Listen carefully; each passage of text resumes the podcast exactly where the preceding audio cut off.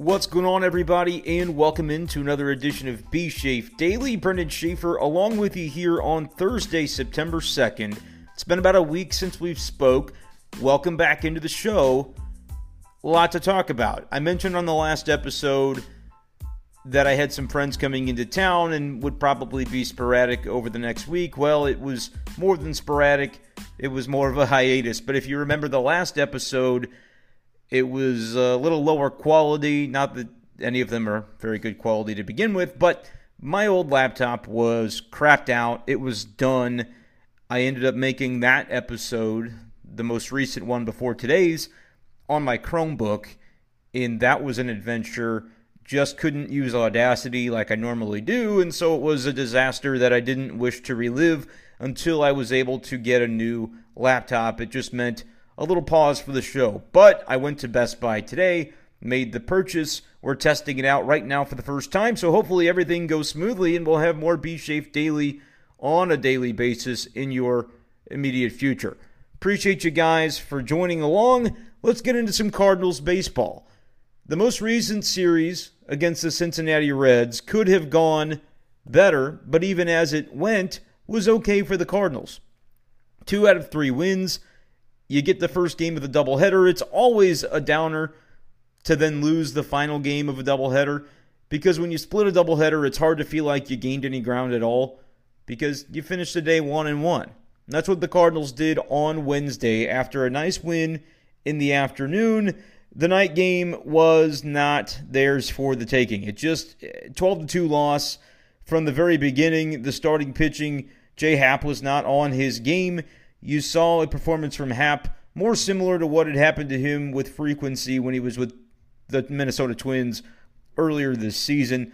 Only gets one inning, seven runs, all earned, eight hits, two homers. He got absolutely blasted and the bullpen wasn't much better. Fernandez and Ponce de Leon both giving up a couple of runs. You saw the debut of Brandon Dixon, who we'll talk about a little bit, as he was one of the September call ups for the Cardinals, along with Ali Sanchez. Gave up a run in an inning of work.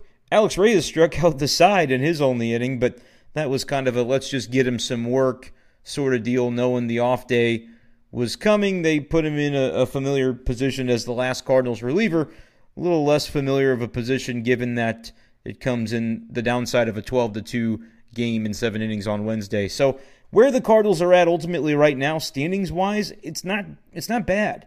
You know, they're two and a half games behind Cincinnati. They do ultimately gain a little bit of ground on the Reds in that series. Could have been so much better. Uh, and, and that's really the note that we're on right now because the most recent game that happened was a game that Cardinals fans look at and say, okay, this is this is where they were going to let me down. I'm back, you know, just when they try to pull me back in, they do something like this. I can't trust that this is a postseason caliber team. And then you look at the schedule upcoming. They've got a tough series against the Brewers. Then they take on the Dodgers at home for a four gamer. It doesn't get much easier throughout the remainder of September for this Cardinals team. It's a lot of tough clubs. It's a lot of contending teams, other teams that would like as well to make the postseason. And so we're through that portion of the schedule now where we talked about in August the Cardinals had it all laying there before them. They had a chance to gain ground in the standings and it was going to be really great. Well, they didn't quite take full advantage of those opportunities, but they're in a position now where if they are the team with that intestinal fortitude that can make some moves against other quality opponents, they've got a chance right now in September to do that. Took two of three from the Reds. Got to find a way to take two or three from the Brewers. You can't really make a habit of losing series over the rest of the regular season if you're wanting to make the playoffs because right now the Reds are that team in the driver's seat of the postseason, of the wild card, the second spot in the National League. You've got some other teams to contend with. The San Diego Padres. That was a team that was in that driver's seat for the, the bulk of the season, before recently going on a downturn. They still haven't really turned things around, only winning four of their last 10, whereas the Cardinals have won six of their last 10. So slowly but surely, the Cardinals are making up ground. Something else to watch, though the Philadelphia Phillies are on a hot streak. They've won five games in a row, and at this point in the season, they're tied with the Cardinals, four games above 500. And so it's not just the Padres, it's not just the Reds, it's also Philadelphia that you've got to keep an eye on as they trail Atlanta for their division by two games right now. after Atlanta loses a few. And so you're in a spot now where either Atlanta or Philadelphia, they're in wild card contention. And, and don't look too far behind you at the Mets. They're below 500, New York is, but they've won three games straight. And in reality, that's only three behind the Cardinals, and you do play the Mets once more this season. So it's going to be a, a crowded wild card picture. Eh, what needed to happen was the Padres coming back down to earth and, and allowing the field to kind of catch up with them, and that has happened. And so at this point, San Diego is just one of the many teams that could conceivably lock down that second wild card. If the Cardinals wanted to be them, they're going to have to have more consistent performances. You can't have the, the games like game two on Wednesday, where from the third inning, I mean, shoot, it wasn't even the third inning. You have a seven inning, or pardon me, a seven run inning in the second that you know at that point this game is over. Tommy Edman led things off with a home run in the top of the first, got the Cardinals on the board that way, but from there, there's not a lot your offense can do when you give up 11 runs in two innings pardon me, in three innings. They go 2 7 2 with the runs that the Cardinals gave up in that game, two. Game one was the kind of win that can give you a little bit of confidence about this team. You pretty much have to thank Paul Goldschmidt for his contributions in that game. He hit two home runs. He has unequivocally been the Cardinals' best hitter, not only on the season, but especially of late, having lapped Nolan Arenado for sure in the OPS department as Arenado now at an 805 OPS, dipping below the 800 mark prior to a home run that he hit late in that game two. So that was one bright spot from game two. Arenado going deep to kind of hopefully reverse some of the trends he's had offensively of late. But Goldschmidt at 848 in OPS, that's ahead of Tyler O'Neill, who's at 846. No other Cardinal besides Arenado is above 800. So it's been Paul Goldschmidt that's really carried this team of late, has been able to find his stroke. You remember earlier in the season, some concern about Goldschmidt. He just wasn't hitting the ball as hard, uh, certainly not with as much consistency. You saw the strikeout numbers go up. Since then, though, he's been on an absolute tear to where now you look at his season long stats and they're pretty good. 287 batting average in, in an era where batting average has kind of been thrown by the wayside in today's MLB. That's not a, a bad mark at all. 24 homers, 82 RBIs, and Goldie has kind of reignited the stolen base element of his game this season that we haven't seen as much prior to this in his Cardinals career. He's already in the double digits, and so that's nice to see from Goldie. He's a guy who at one point was a 30 30 guy, I believe in multiple seasons. He had 30 homers, 30 steals. He definitely probably doesn't have the foot speed that he had at one point in his time, but he still knows how to run the bases. Very smart base runner, takes the opportunities when the pitchers give them to him, and he's got 10 steals this season, an OPS of 848. You know, is that his career numbers? No, his career mark is 908 for OPS. Eh, he's, he's declining, right? He's going to turn 34 years old here coming up on September 10th. But I still think Paul Goldschmidt has a lot of fine years left in him, and he's showing that right now. Right now, he's performing at the peak of whatever you could hope anybody could do what he's done over the last weeks and months to raise his profile to where it is right now 848 OPS. Yes, is it below his career norms? It is. Has he historically been a slow starter, regardless of his age? Yeah, that's true as well. At, I mean, even going back to his Arizona days, he typically heats up as the summer does, and we've seen that play out again this season for Paul Goldschmidt. But I think you don't have to worry about him as an anchor player of the Cardinals for several seasons to come. I saw a lot of questions on social media and fans kind of wondering if, uh oh, are the Cardinals on the hook for something here with Paul Goldschmidt early in the season when he wasn't performing? I think Paul Goldschmidt is just the kind of player that you're going to look up at the end of each season, and his numbers are simply going to be there. Sometimes there's going to be inconsistencies, guess what? That's baseball, that's sports in general. It's not easy. And so there are going to be times throughout a season where, for whatever reason, a player is not performing to his capabilities. Paul Goldschmidt is as acutely aware of those times as any player would ever be, and always constantly doing whatever he can to to fix those things. Taking extra batting practice at times where he feels he needs it.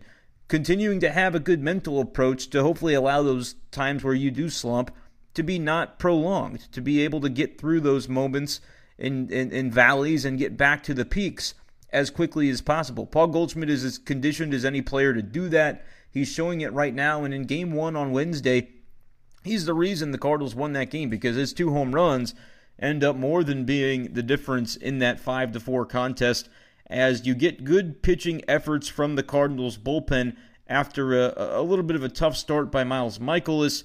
He ends up getting the ball, was supposed to pitch on Tuesday. That was the game that got rained out but Mikolas ends up getting the ball in game one on Wednesday of that doubleheader and goes just three innings, gives up four runs. Uh, Mike Shildt basically said it was kind of like a, a, thousand paper cuts, is the way that the Reds got to him in that game. Didn't give up any home runs, did give up a few doubles, so I, I kind of should bring that up. I don't know about a, a thousand tiny paper clips because you do give up enough base hits, enough extra base hits that can sometimes come back to haunt you, and it's not much of a surprise when it does. Five hits in just three innings, only one walk, so, you know, it's just one of those games for Mikolas hopefully health checks out and everything is okay there. But then it was the Cardinals bullpen. You get into a seven inning ball game. Good on Mike Shildt for pulling Mikolas as early as he did. There's no reason in a seven inning game to try and stretch that out if your starter just doesn't have it that day. If it's not working out, make a change. And the Cardinals did their job to score runs in each of the first four innings of this one to get to Wade Miley. Granted, Paul Goldschmidt responsible for the bulk of that, going two for two with three RBIs, two home runs, and two walks. He was on base four times, did his job. Cardinals in this game overall did well, 14 hits. You look up and down the batting order. O'Neill had a couple of knocks. Carlson had two as well. Harrison Bader was another guy who we should praise for his performance from game one. He went three for four and got back into the ledger with another home run, his 10th of the season. It's been a rough time for Bader. If I were doing podcasts last week, I was talking to people in messages and saying, yeah, the next podcast, I do need to kind of address Harrison Bader. The fact that, you know, his OPS had dipped below 700. He's back up now to 724, uh, or I should say that's after game one. I should pull up the game two stats to give you the fully updated numbers on Harrison Bader. Uh, but the numbers were rough for him for a while. He has not been the same hitter. And we did a full podcast episode at one point praising the kind of player he could be if he could just be a league average contributor offensively. Given what he does defensively, that's very valuable. Well, he has not lived up to that billing of a league average player offensively. Uh, even after game two, he went 0 for 2, is at 719 for the OPS. Got to get him closer to that 750 range. 740, 750 to really feel solid about his contributions offensively. And it is a little frustrating the way it comes and fits and starts for Harrison Bader. He'll go on a stretch where he tears up the entire league and looks like the best player, the best hitter that you've ever seen for like a few games at a time. And then eh, the slumps will come in. And so Bader's a momentum player. You saw that in game one where he goes three for four. He feels it that day in that game and is able to contribute and produce, help the Cardinals to a victory again. They win that game 5 to 4, so every run counts and the homer that he hit for his 10th of the year ends up contributing in a meaningful way to that victory. But you just like to see Bader be able to turn those 0 for days into 1 for 4 or at least reaching base with a walk, trying to find his way on base because when he does, I think he can feed off of that in a positive way. But at this point, again, when we talked about, well, where does he fit in the batting order? What kind of core piece does he have to fill for the Cardinals to be successful? He doesn't have to be that guy batting in the top five, even top six in the batting order.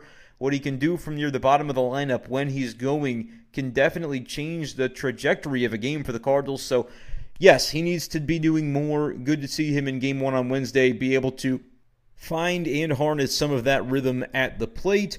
We'll see moving forward what he's able to accomplish for the Cardinals can kind of take a look back. Cardinals with a 3 to 1 win back on Monday against the Reds. That was a really good outing by Jon Lester, probably the best that we've seen of him. Um, obviously, other storylines going on. Technically, now the Cardinals don't have a closer, but they do. His name is Giovanni Gallegos. I think you saw that over the course of the remainder of the Reds series, especially you talk about game one on Wednesday when the Cardinals won that 5 to 4. I did mention briefly the bullpen Alex Reyes had been removed from the closer role. Mike Shildt says they're going to go with a committee approach. They're not going to do that. It's going to be Gio. He has really found himself in the last couple of saves opportunities on Monday and Wednesday, throwing scoreless ninth, ninth inning. I guess not a ninth inning on Wednesday. It was only a seven inning game. But Gio looking very good once again. Luis Garcia continuing to take the opportunities the Cardinals give him and thrive in those opportunities. His ERA down to 2.53. He and McFarland for the month of August didn't give up a run, an earned run, either of them. So that's pretty impressive. Genesis Cabrera, though, big bounce back outing for him on Wednesday. Cardinals gave him some time off. And that might have just been game script dependent. That also might have been they knew in that game last Thursday that he was tipping pitches and the, the Pirates bombarded him. They did so quickly. It was an alarming situation. And so they get him away from game action for close to a week, and he's able to figure things out, looking really good in game one on Wednesday, pitching a couple of innings. Yes, he gives up a, a few hits, nothing too damaging, strikes out two. Really positive outing for Genesis in that game one on Wednesday. Cardinals are going to need him moving forward. There's no question about that. They've got other players in their bullpen, other relievers that they're hoping to be able to rely upon. You get Kodi Whitley back in action. He was a bright spot from game two, but again, at that point, it's already 12 to 2. Are you really anticipating, uh, or 11 to 2, are you really anticipating the Reds having the same vigor toward their offensive at bats as they might have otherwise if it was still a contested game? But Whitley could be somebody they, they could look to to have more opportunities. But with what you've seen from Garcia, from McFarland, it's been very key for the Cardinals during a time where Alex Reyes has simply struggled. And so hopefully for Reyes, getting him into a different situation, they can perhaps regain some of his confidence as well, because the Cardinals are going to need all of these guys. Uh, but Gio's the closer. That's the takeaway from the relief pitching situation with how he's looked the last couple of, of days. Very encouraging for the Cardinals for sure.